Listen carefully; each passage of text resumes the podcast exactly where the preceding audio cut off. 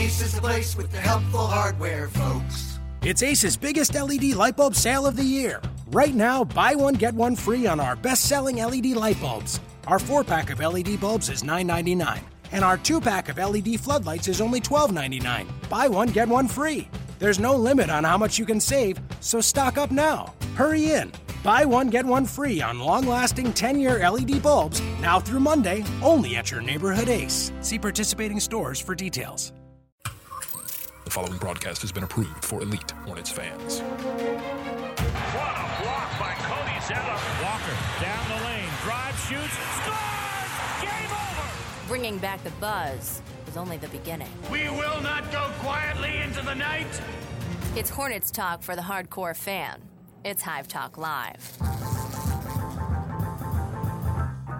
Welcome in, Hornets fans. You are listening to Hive Talk Live on atthehive.com. It's Tuesday night, and we are live in the Gittimer.com studios in BEA, beautiful uptown Charlotte. I'm Doug Branson. And I'm David Walker. He's back. That's the Palo Alto of the South, Doug. I've heard that those two be compared. They do now. Make sure you follow us on Twitter at Hive Talk Live and visit us online at HiveTalkLive.com. That's right. You can listen to us live there every Tuesday at 6 o'clock p.m. I should say that it's going to be every Tuesday very soon. We'll probably be taking some breaks here and there as the news dies down from the offseason and we head into this horrible, horrible basketball lull until about September. But do catch us live every Tuesday at 6 o'clock p.m. starting, I'd say, in September. That sounds good. All right. But if you miss a show, you can always subscribe to us on iTunes and Stitcher and listen to Hornets Talk anytime, anywhere. Well, David, I think because of the Jeremy Lin signing, we have a lot of new listeners, a lot of new fans. There was a huge response to the stinger that we did a few days ago. So I thought we would just take a few minutes here before we got into the basketball stuff and just talk a little bit about who we are and what we're all about. Hive Talk Live started about 3 years ago as Podcats when we were doing this on the Charlotte Bobcats. And, you know, we've always been dedicated to an in-depth, we call it Hornets Talk now for the hardcore fan, because we've always been dedicated to in-depth basketball discussion. And it's a little bit quieter, but it's a lot more knowledgeable than I think you'll hear in a lot of other places. Yeah, I mean, we'll have your hot takes. I mean, sure, you'll have your hot takes. Mm-hmm. But I think, yeah, we try, and specifically from a Hornets point of view, look at things that maybe doesn't get as much attention from a national perspective, certainly, and try and analyze that. And we're watching every game along with you guys, so that's something you're not going to get anywhere else. Yeah, absolutely. And I think one thing that's always important, and I always say this, like, we're not afraid to say, hey, we're fans of the Charlotte Hornets. We're also not afraid to call a spade and say, you know, that this may not be a great decision. We'll talk honestly, but at the same time, we've never hid the fact that we want the Charlotte Hornets to do well. Sure. Yeah, I think it would be dishonest to not put that out there. I mean, we try and stay as objective as possible, certainly. Listen, I've been following this team. We're both from Charlotte, just Charlotte natives in the mm-hmm. area. Since they returned in the form of the Bobcats, I jumped on blogging for them the year that shall never be named. What was it, seven wins. Seven wins. Yep. And have been on board since then, following this team, like I said, through every game in Summer League. So not unlike a lot of you, but I think we bring a good perspective to it. And like Doug said, you know, if something doesn't look good from our point of view, we're going to let you know that as well. Yes, my likes are camel casing and Parmesan cheese. My dislikes are extreme Twitter hot takes, apparently, because I'm a little bit discouraged by those. Hey, but also, Doug, we want to hear from the folks. So that's tweet true. Us any time of day, shoot us a tweet, drop us a line. If you got a question for us, you know, don't wait till the night of the show. Send that in to us during the week or whenever strikes your fancy, and we'll talk about it. Great time to mention that I just put together this email address. 2015.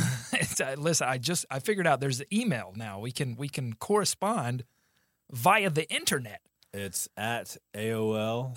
Right. No, .rr. Okay. bellsouth.net. No, this is buzzbuzz at HiveTalkLive.com. So send us your questions, your comments. If you have ideas for the show, if you just don't like how nasal I sound, just let me know. I'll try to do my best to figure that out. But we want to hear from you, and we want your ideas. We want to do a future mailbag segment. And so send us those. Now's the perfect time as we go into a little bit of a break and kind of catch our breath from the off season, and we'll come back strong in September and have all of those emails ready to go. So again, that email address is buzzbuzz at hivetalklive.com. All right, let's get into the show. Lots to talk about. You're back, David, from vacation. So you missed a few things, but not too much. I missed the biggest Twitter day in NBA history, Emoji Wednesday. You missed Emoji Wednesday. Holy. You missed you missed the biggest Twitter day in Charlotte Hornets media coverage, because this Jeremy Lin signing was a boon for everyone, and we'll get into more about why that is. But I want to just run down real quick the roster update. Producer Katie asked me the other day, she said, who is on this roster and who is not? I think the people out there need to kind of get just a quick breakdown. So here it is. Your new Hornets are Jeremy Lin, point guard, free agency, 2 years, $4 million deal. Got him with that biannual exceptions, got a second-year player option. And then in the trade market, the Hornets acquired Nic Batum, shooting guard from Portland. He has 1 year left on his deal, about $13 million. And then Spencer Hawes acquired in the trade that sent Lance Stevenson away. And then sort of in that same deal, but a complicated series of deals, also brought Jeremy Lamb, shooting guard, small forward from Oklahoma City. And then in the draft, we have Frank Kaminsky, power forward, center combo, stretch four guy from Wisconsin. And then finally, the official most recent signing, Aaron Harrison. He has a 2-year deal, partially guaranteed, with a team option there on that second year. Out, no longer Hornets, a fan favorite, Bismack Biyombo. He's out to Toronto.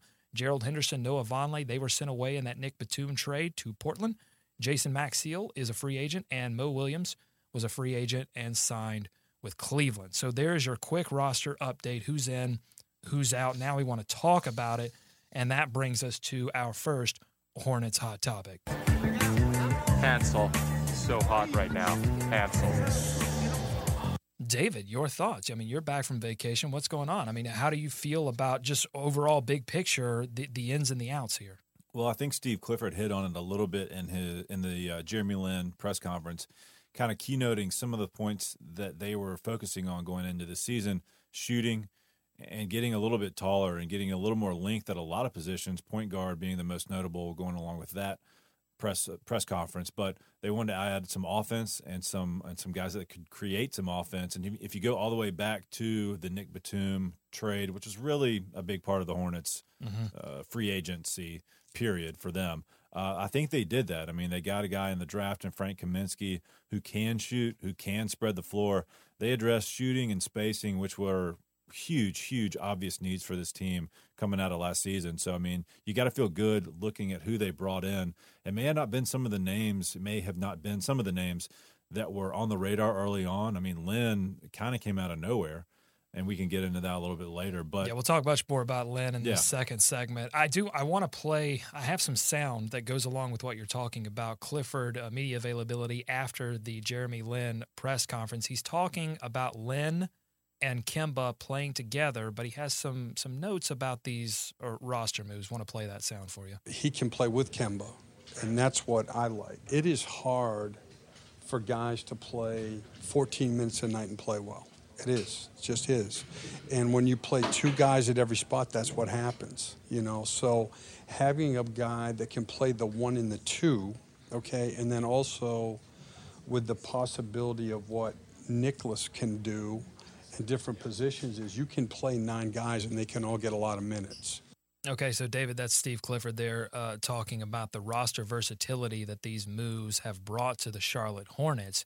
And I think it's an important thing to understand that, again, we've said this many times on this show, the Hornets went into this free agency slash, you know, trading bonanza period with a strategy in mind. And that strategy had a lot to do with not only what happened last season, but also in the previous few seasons where the three-point shooting has been not so good. Poor.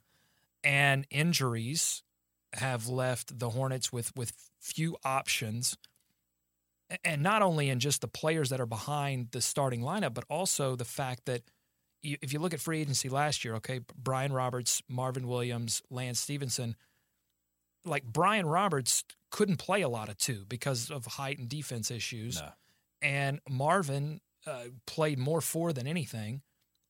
And then Lance Stevenson didn't play much at all. So there wasn't a lot of, and we saw it early in the season, right? I mean, Clifford had no idea what to do with these guys. That's why we saw like 12 men rotations. Clifford wants to get this down to 9 guys.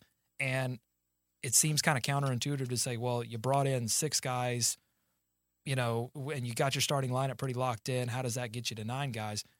But having that roster versatility means that, you know, you don't have to supplant 5 guys in your starting lineup and bring in 5 new guys because you can move pieces around. They added talent too. I mean, you can't discount that. That was the other big thing that they needed to look at was just bringing in more talent. And to be quite honest, I don't think they could be very picky with where they wanted to add those, you know, those spots. I mean, there were clear needs, but if they saw a guy that was talented, then they went out and got him, or they tried to at least. I mean, Batum, they've been trying to upgrade that 2-guard spot for the last 2 to 3 years. They tried to do it last year. They signed Hayward to the max offer sheet, did not work out. They tried again in the same offseason, signing Lance Stevenson. That did not work out. And so this was their third try to upgrade that 2-guard spot, and at the same time got, like I said, got longer, got bigger in the backcourt, which is another thing they tried to do with both of those guys last year. And then they go and add Jeremy Lin, who gives you some more height. I'll be interested to see what Clifford can do with – he's got, finally got some height in the backcourt, especially at the point guard position, so it should be nice. Yeah, not only height, but – and this is another thing that Clifford stressed – They went out and got playmakers. He and Batum, right? I mean, yeah, exactly. Like, and I mean, Kaminsky's not going to break anybody down off the dribble every night, but I mean, he's not. He gets the ball and he can do something with it. He is decisive. I mean, he's not the best passer in the world, but he's not a. I wouldn't consider him just a lost cause as far as creating for other guys. No, I think his passing ability is something that people have said it's something that can definitely develop into something more. It's not there yet, but Kaminsky has. It goes back to this point. He has a feel for the game. Jeremy Lin has a feel for the game. Nic Batum, while he struggled last year to score the basketball, still has a feel for the game. And you can't, like, it seems like a throwaway phrase, like feel for the game, what does that mean?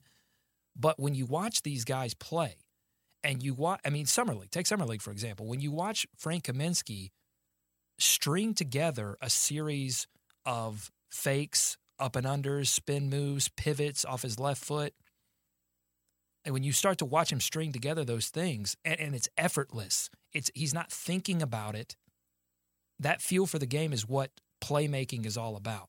Yeah. And that's not something, you know, that's not something they've automatically had with additions they've made last year.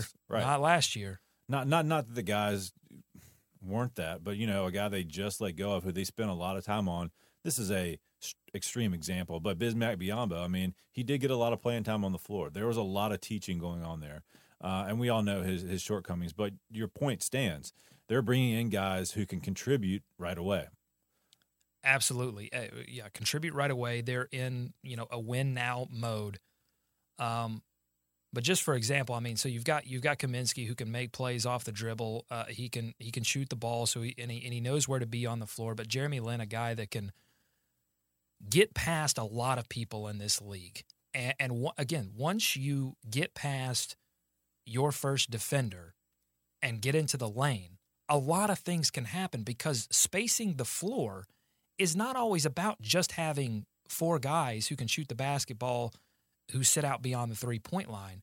It's about making defenders look off their man. It's about moving defenders.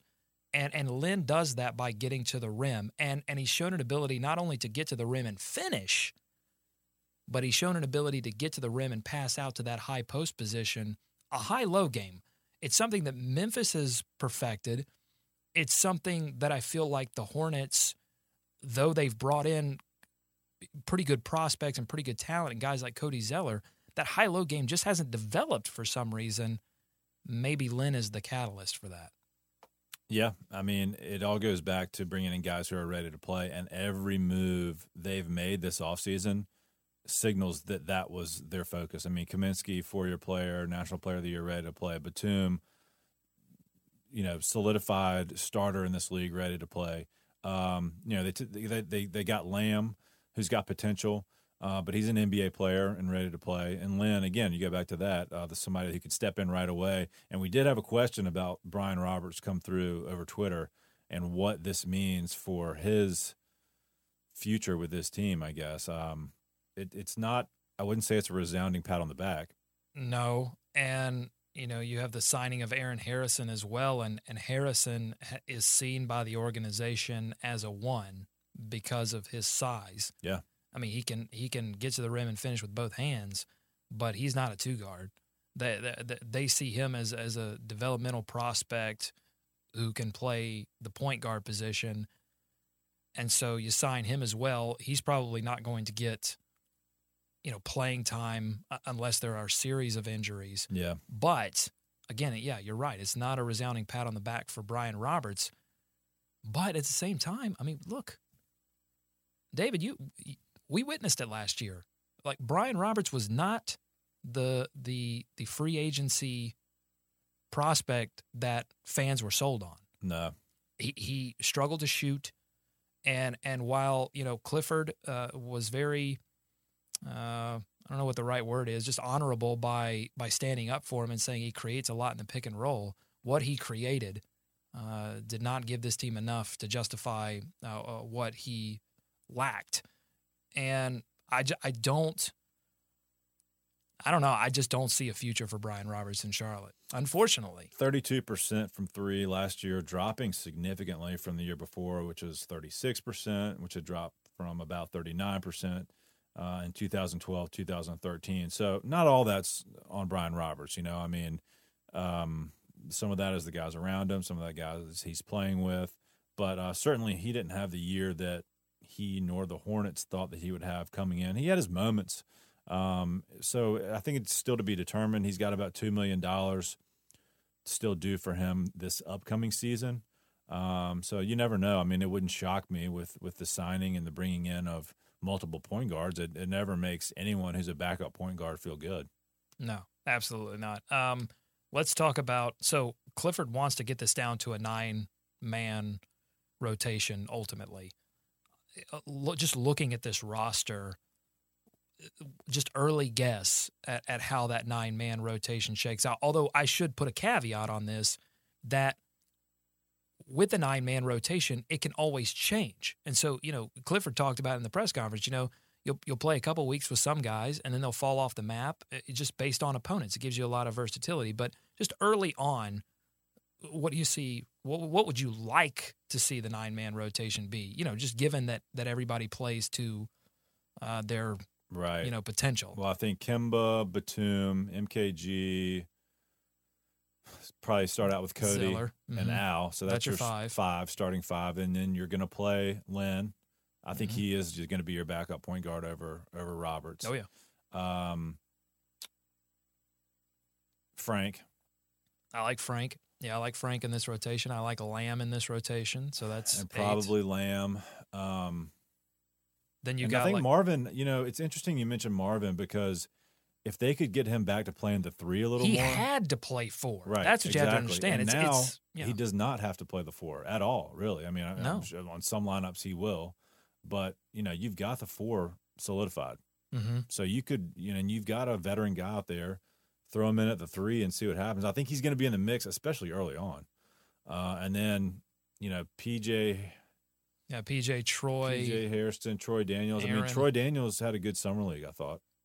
Had a great summer league. Yeah. Felt confident, was knocking down threes.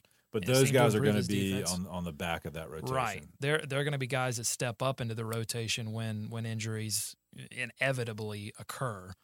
But, again, I think that's a solid – again, you look at this roster and you have to say, wow, for the first time in several years, this is a legitimate NBA roster.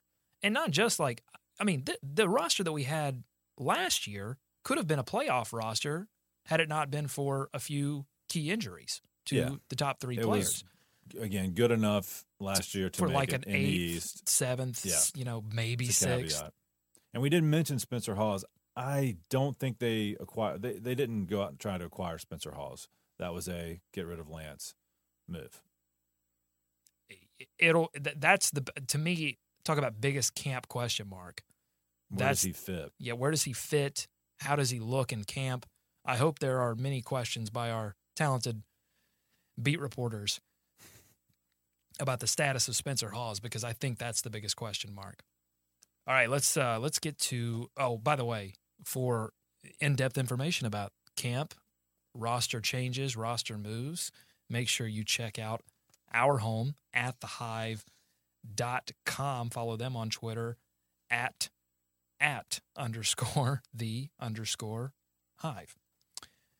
Let's talk about, Jeremy Lin. Probably, is it fair to say, I mean, this is like the hottest celebrity Hornet. I mean, definitely on the team right now, but. I'm leaning way back in my chair right now to ponder this one. I mean, think about it. Like the playoff year, there weren't. And I'm not talking about talent. I'm just talking about celebrity, you know, Twitter following. Right. He has a huge Twitter following. He has a huge worldwide base of fans. You know, I mean, you'd have to reach back into the sort of Zoe grandmama. You'd have to go back there. There hasn't been a guy. Even B. Diddy, as he was an all-star, as good as he was, he did not have that. You know, again, it has nothing to, or it has little to do with talent. It has more to do with a lot of sort of outside factors that make entertainment fun. I think you're right. You know what's funny, Doug? And I'll go back a few weeks ago. Actually, let me go back a few weeks earlier than that. Draft Preview, Nada, guest friend of the show, asked us what draft pick you would be disappointed with. I said Frank Kaminsky. Okay. What'd you say? You said Frank too, I think. Probably. And then... free agency preview show, you asked me specifically about Jeremy Lin, and I was like, Doug, no, I don't think so. Not a good fit, and he doesn't want to be here. Basically, summarize what I said, which was silly because of, obviously he loves Charlotte, so that was dumb on my part. Well, it speaks to the fact that we, just by virtue of what we do, we have to sort of do research on the fly. So a lot of the times we don't dig in until something happens because we don't have a team of researchers. So, but, you know, once we started digging, you know, the fit seemed apparent. And it's a good deal. Again, with Cho. 2 years, $4 million. And that's the thing. I think at the time we were looking at more at the mid-level, which didn't get used. And Lin is on the bay, as we call it, the biennial exception. So maybe that was some of my thinking, but yeah, I mean, I was surprised. But it sounds like Lin was surprised as well. He said the Hornets came in late in the process there, and Dallas was the big. Yeah. He didn't mention it in the press conference, but all the rumors suggested Dallas, and I think when you had the DeAndre stuff happening, and then they probably got whispers that Darren Williams, who they're now pursuing, was going to be available, and so they sort of you listen to Jeremy Lin in that press conference, and it sounded like to me, Lin thought it was a done deal. Lin thought he was going to Dallas. You know, he mentioned one other team. Yeah, and that was his thinking. Right. Charlotte comes in, and he talked about Charlotte came in early and met with him, and then you know, got back into it late in the process once, you know, other pieces started to fall away. And that's, you know, again, that's how this stuff tends to happen. I said that in the free agency preview. I said, look, you know, you're going to have the big markets, the big names are going to be, you know, digging and fighting for guys, and then they're going to fall away, and then those guys will open themselves up to smaller markets. But I think here's where I really like this signing the most. You had Lin talk about how he talked to Steve Clifford, Coach Steve Clifford, and he was doing nothing but just praising Steve Clifford's knowledge of basketball. And if we learned anything from the LaMarcus Aldridge affair in Los Angeles, the tire fire that was the Lakers' pitch to LaMarcus Aldridge, we learned that guys in the modern NBA love to hear about basketball and how they fit and how their game's going to get better in a market, as opposed to, you know, what your celebrity status is going to be, what perks you'll get in Los Angeles. You know, LaMarcus wanted to hear, like, how is this going to work? What is this going to do to my stats? What's this going to do to my basketball reference page? So hearing Jeremy Lin say that about Clifford, that resonates, and guys talk and agents talk. And so if Charlotte, as a small market, ever wants to be a big player for a guy like LaMarcus in the future, they've got to do two things. One, they've got to become a 3 or 4 seed in the East. Right. And two, they have to have that reputation of, we can make you better by having, you know, the staff behind us. So I think that's, to me, that's what stood out the most from that Lin presser, in terms of the, not only will Lin succeed in this environment, which I think he will, but also will Charlotte be a player in the future for bigger free agents?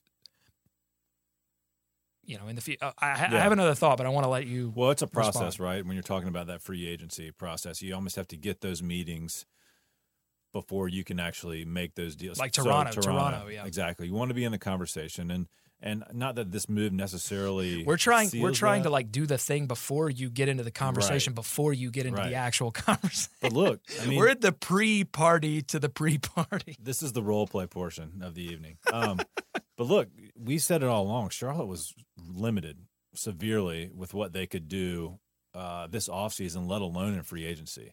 So they had to kind of sit on the sidelines for the first rush and wait to see what happened. And you're right. I think the biggest thing that stuck out to me, one, jumping on that Clifford conversation, was Rich Cho flew out there, went to his house, and got the signature signed. And knew where his house was. Got an answer at the door, unlike Mark Cuban. How many guys went to other guys' houses during this free agency period? I mean, you had the Clippers doing, you know, they had a hostage-type situation. Right. And so, but that's good to hear. You know, it's good to hear Cho going out there because, like we said, he was limited. If he missed on this, if he missed on Lin, you know, what else was out there? There's always going to be guys, but it would not have caused a stir. He knew the guy that he wanted, and he went out and got it done. But the other thing I liked hearing from Lin, and he talked about his time in New York and some of the holes in his game that were talked about. I've got some sound on that. Okay. I'm glad you mentioned that. Let me roll that, and then if you compare me, you know, 3-4 years ago till now, I think a lot of the areas in which people kind of attacked my game in New York, which was mainly defense, turnovers, shooting, and going left. I think if you look year to year, all those have, you know, the turnovers have gone down, the three-point percentage has gone up. Going left is actually, I was a lot more efficient going left last year and in a lot of ISO situations than going right.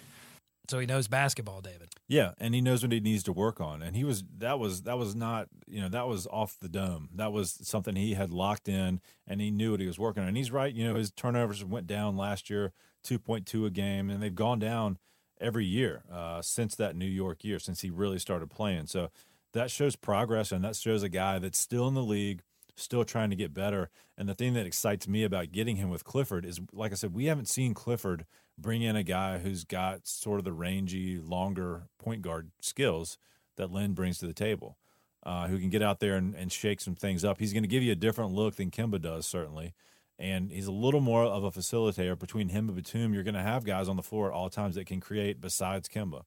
Yeah, so we went through a lot of the really in-depth basketball stuff on Lin a few days ago when we did that stinger with Nick Denning. You can find that on, just go to HiveTalkLive.com.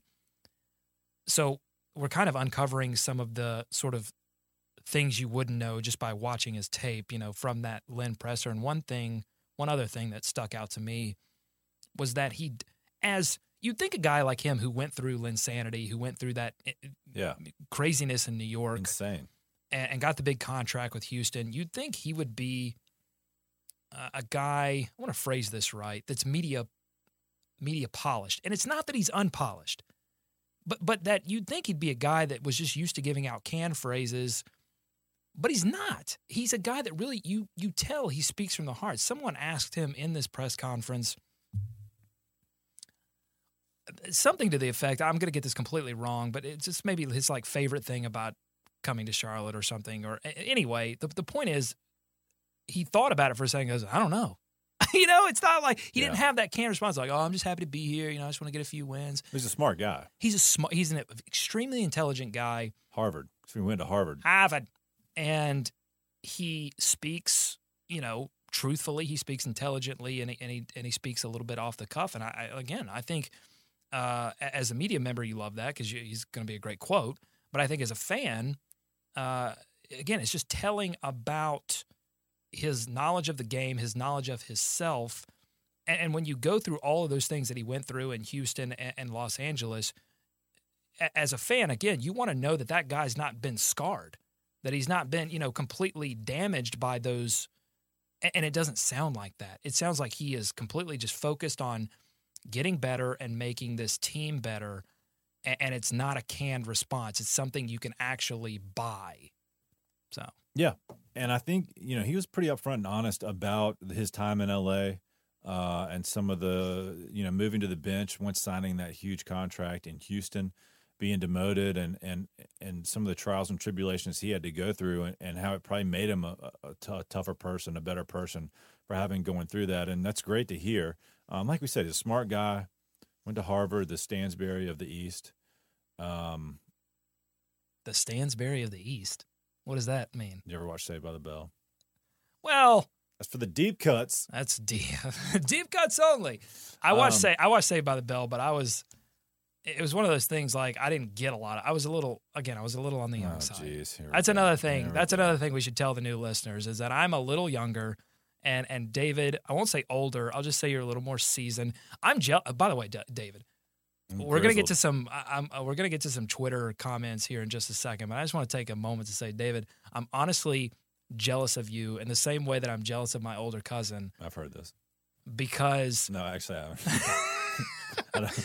Because you're. I feel like I'm just young enough to have missed some of the great '90s things. Like I feel like I'm a '90s kid in a sense. But I'm sort of an adopted '90s kid. You're jumping. I mean, how far are you through 90210 now? What season are we on? About 3 or 4. Beverly Hills 90210. Right, that is not kids. Right. So that's fine. The good news is technology, Doug. It's true. It's allowed me to, you know, adopt some sort. It's like I remember one moment my cousin listening to like Led Zeppelin 4 or something. And I'm like, damn it, you're so cool.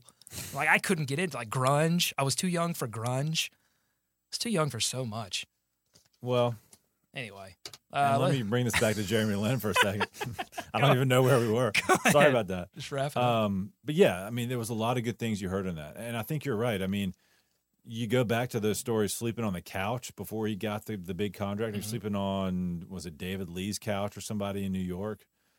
So he seems like a down-to-earth guy who should do well in Charlotte. Oh, and by the way, Lin, he got into this a little bit on FNZ.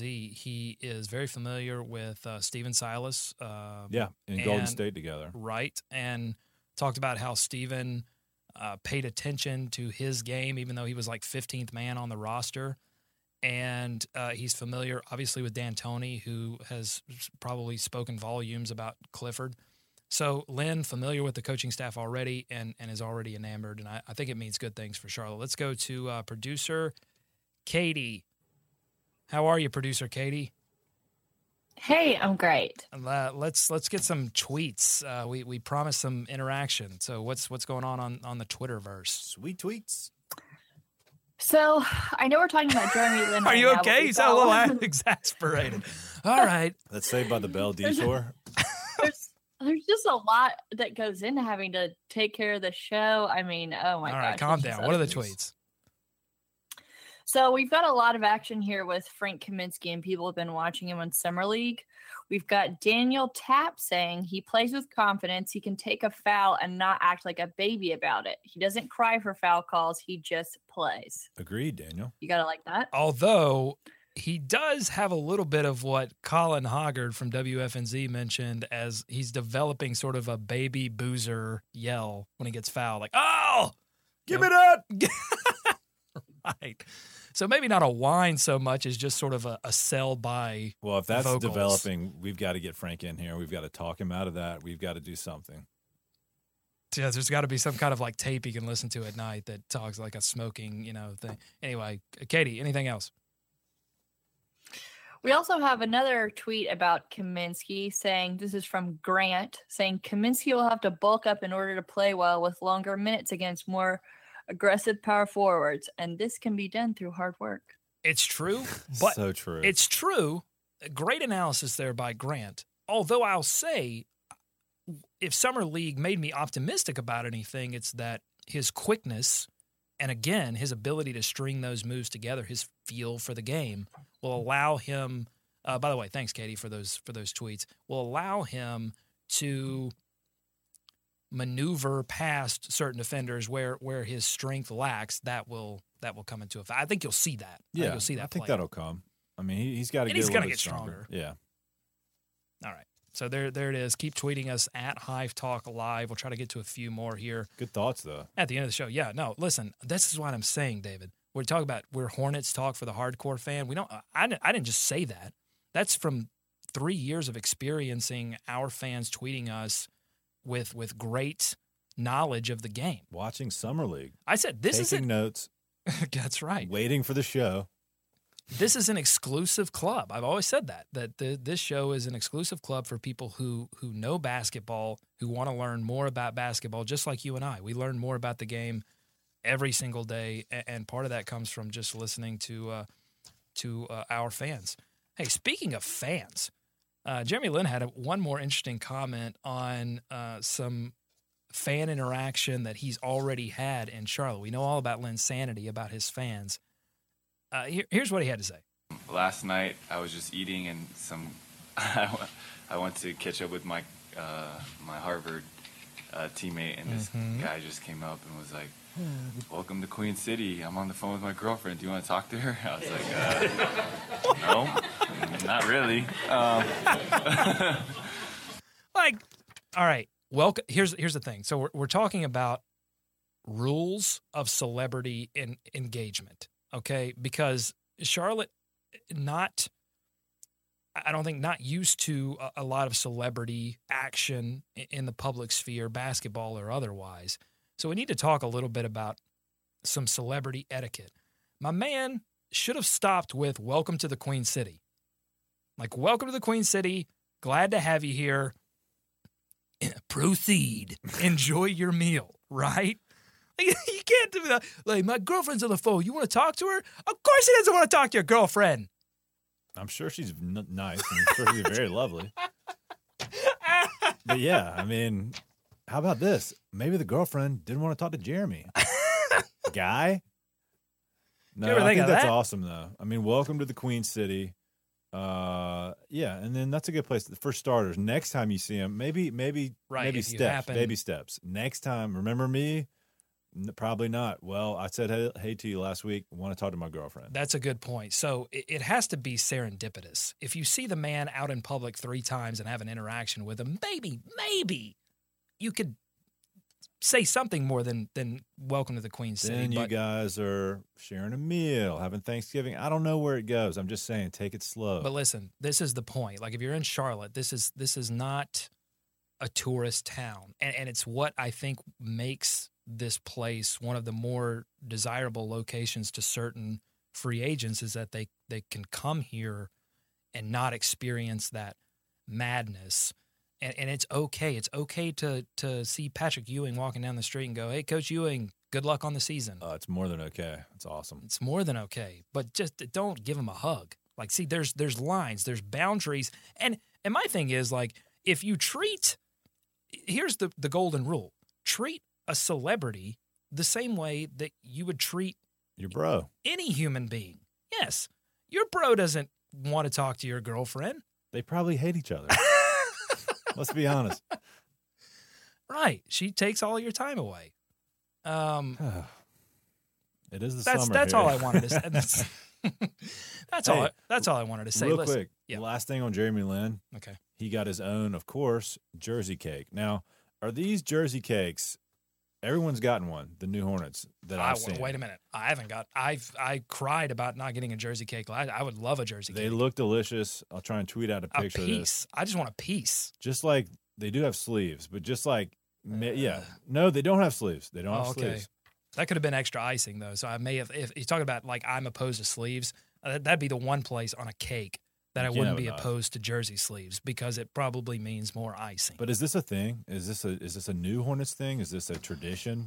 It's apparently a tradition because I love it. We did it last year with Lance. Lance got a jersey cake. Lamb and Batum got two jersey cakes.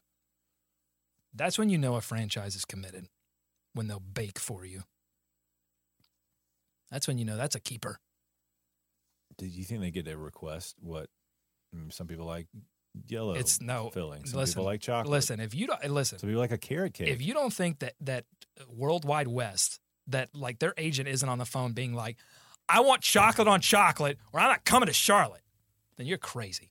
You got to rep your guy and say, listen, I watch ballers. Guy. I watch ballers, okay? So you're an expert.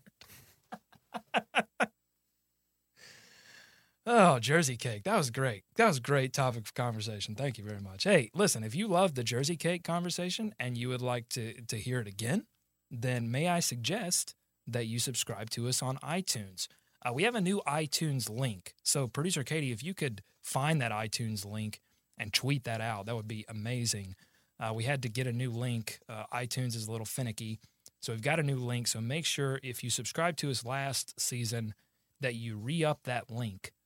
And you can get episodes of the show automatically downloaded to your phone through the power of the internet. All right, about 15 minutes left. I wanted to talk a little bit about Summer League. First of all, before we get into this, oh man, I'm like shaking. I want to talk about this so bad. But before we do, I want to just get your thoughts on Summer League because I haven't been able to because you've been on vacation. So your impressions. First of all, how much does Summer League matter to you in terms of evaluating talent? You just want to see your guys. I mean, really, you just want to see the rookies and the guys that have a shot to make the roster or that were on the roster last year play well. I mean, you don't really care about wins. It's nice to get some wins. I think the Bobcats almost won, or they were in the championship game. That wasn't last year, was it? No. You're right. It doesn't matter, so I don't pay attention. I'll pull out the tapes when I get home. But, yeah, I mean, you just want to see those guys play well, especially the rookies, and you want to see how they fit into an NBA system and play. But you can't put a ton of stock into it. I mean, I saw some folks down on the Justice Winslow because he had maybe a shaky start to Summer League. But we won't go there tonight. We've got all summer to go there. I have to get Chris Barnwell because he will vehemently disagree with you. Yeah, I know. And not that I agree with it. I'm just saying you can take it any way you want. I mean, Summer League is Summer League for a reason. It's a time for guys to go out there and prove that they're comfortable. Yeah. To me, that's the big thing. It's not. Yeah. I don't even want to look at the stats. It's just you can tell if a guy is comfortable out on the floor. And to me, that was the point. Yeah, that was the point for Frank. I mean, and I thought he did look comfortable. I mean, there were times when he didn't get the touches and he did disappear a little bit, but he's playing with guys, like I said, they're trying to make the roster too. They may not be getting him the ball in the exact right spot. He's got maybe has to be a little more vocal to get that ball too. But Patrick Ewing said another interesting thing. You know, that some of that's on him. He's got to draw up things and make it a point to say, Patrick. Yeah, on Patrick. This is designed to get Frank Kaminsky a look. So you know, I thought he handled himself well and looked pretty good from what I saw. Yeah, absolutely. I thought that Frank looked comfortable. And again, we've talked about it already this show. He looked like he had a feel for the game. He could string moves together and get to the basket and also execute that pick and pop game well.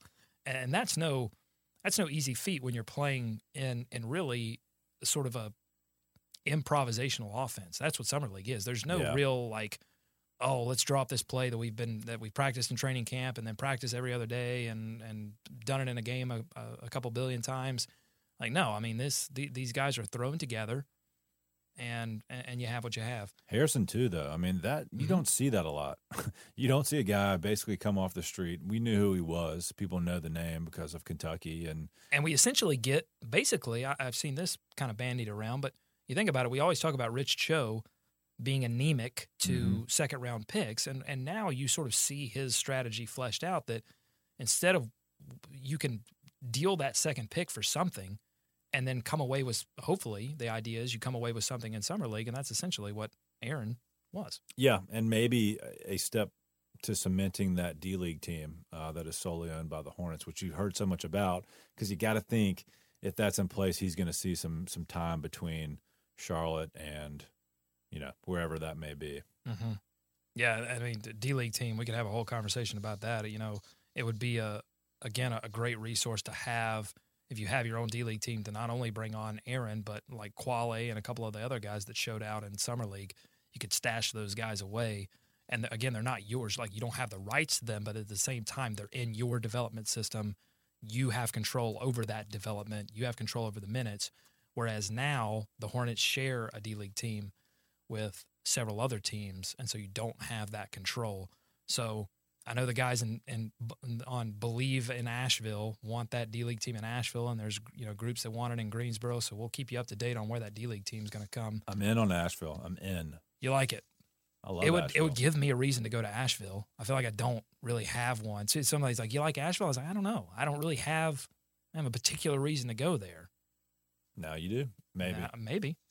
There's a lot of microbreweries around there. If that's your thing, that's either way. Take it or leave it. It is my thing. Okay.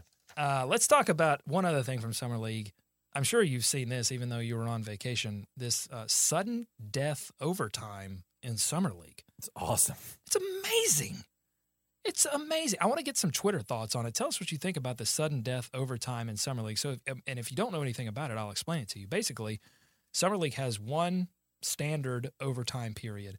And then if it goes into double overtime, that double overtime turns into sudden death. So basically, first basket wins it. And I love it. I wonder why they don't just do it right after. Just why even mess with the first overtime? I like the first overtime. I mean, I guess I like the first overtime. But they're acknowledging, they're like, all right, we've done this for. I'll say this, and I don't think hours. I'll say this, and I don't think I'm alone with some listeners out there who attended some of these games last year. There were a couple of double, triple overtime games for the Hornets that went on into the 10:30, 11 o'clock hour, and I would have loved me some sudden death. And I think this team has. Talk about this roster. I think this roster has an ability to win a sudden death overtime. But what do you think? I mean, look, the NBA will never do this. No. But this is perfect for Summer League. But wouldn't it be awesome? I would love a sudden death. Only if you did it like American Gladiator style, where you had one guy from each team at the baseline. You put the ball in the middle of the court. They each have to race to the center jump circle. I like it. Wrestle the ball away. Okay. And then whoever makes the layup wins. As long it can both mascots get involved? Yeah, they're shooting the tennis ball cannon gun. Perfect. No, but in all seriousness, like what I hate most is when we get into these triple overtime affairs and you have like you look at the box score and it's like double overtime was 0-2, and it's because these guys are gassed. So I think suddenly because it's Summer League, yeah. Oh no, I'm talking about like regular like NBA games, yeah. and. I just think the sudden death aspect just, I mean, your butt gets tight. You know what I'm saying? You're like, oh, like you want to see. I do. I have a way with words, ladies and gentlemen.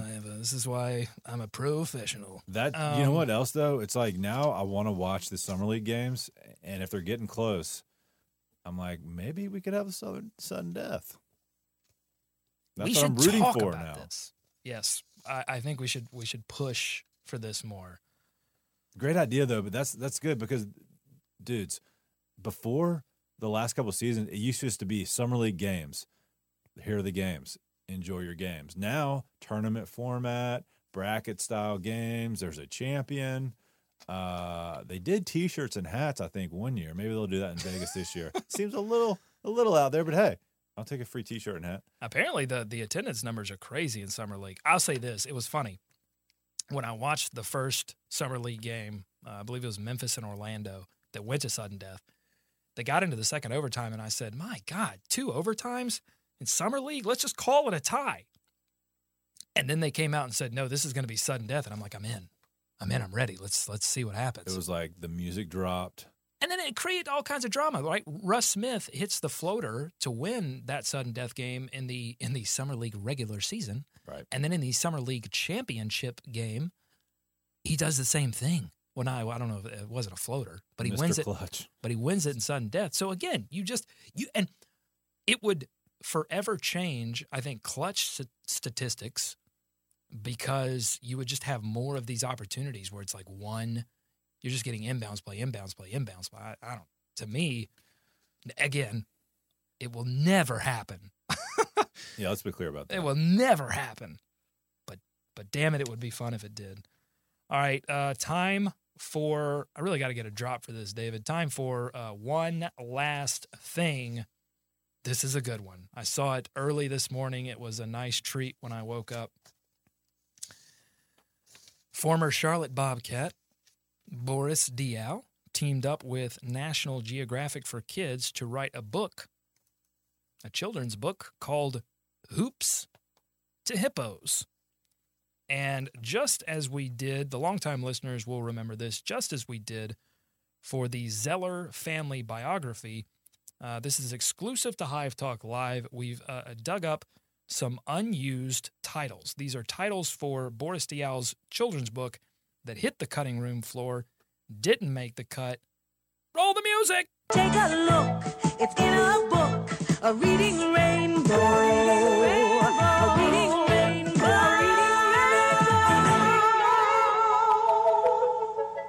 So these are titles for Boris Diaw's book, children's book for National Geographic. That you like that drop? Did that bring back some memories? You're a 90s kid. Classic. All right. I don't know. How many do you have? I've just got one. Okay. Well, let me roll through a couple of mine then, and then we'll... My first one is, this is, again, a title that hit the cutting room floor for Boris Diaw's children's book, Everybody Poops Until They Get to San Antonio. All right. Second one. It's true. Yeah, you can't see it on radio, but I got a nodding approval from David on that one. All right, here we go. Second title for this children's book, Goodnight Moon Pies.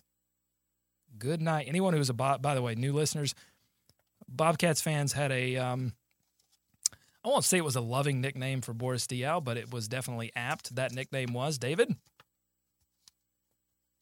Fat Boris Diaw. Oh, I didn't know that. He ballooned. Yeah, that was the big thing. I mean, thing. I knew that. I didn't know. You knew that. It was, yeah. All right, so my third one here, Charlotte's Web, a true story of being trapped in a food court. Ah! All right, now yours. I've just got one. It's just a play on Where the Sidewalk Ends by Shel Silverstein. Okay. It's Where the Segway Sidewalk Ends. Because Boris used to take segways in and about Charlotte, into the team offices, rode them around. The original Funky Duck, if you will. Thank you. He was a Funky Duck hipster. Everybody who's riding the Funky Duck around. Just give a hat tip to Boris Diaw. Yeah, you owe him some royalties for that, J.R. Smith.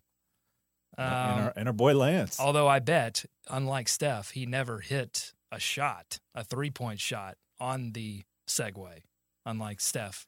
Future Charlotte Hornet, who hit threes from the Funky Duck.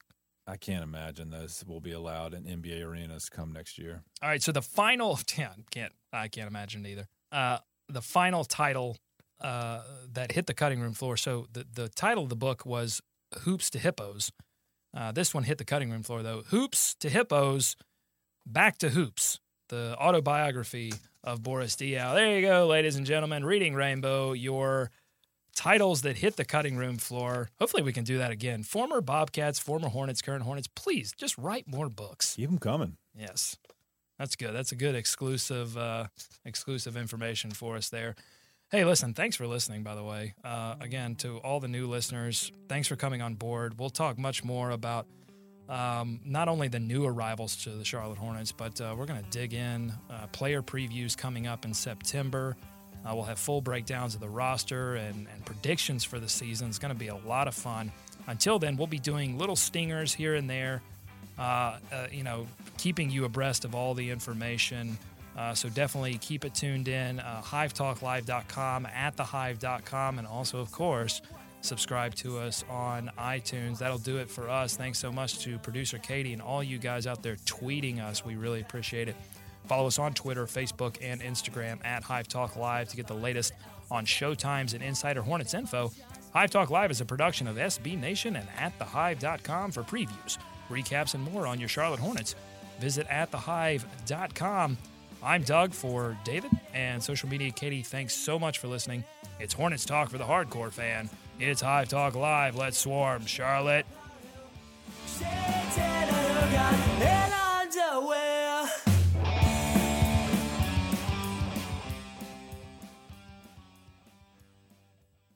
Somewhere deep inside your mind, there's a place where dreams live. And now those dreams have the chance to come to life, because USAA Life Insurance is sponsoring the Live Your Dreams Sweepstakes, where you could win $50,000. That's $50,000 to let those dreams out of your head and into your hands. Enter for a chance to win and view official rules at www.usaa.com/lifesweeps or call 1-800-531-LIFE. No purchase necessary. USAA Life Insurance Company, San Antonio, Texas, and in New York, by USAA Life Insurance Company of New York, Highland Falls, New York.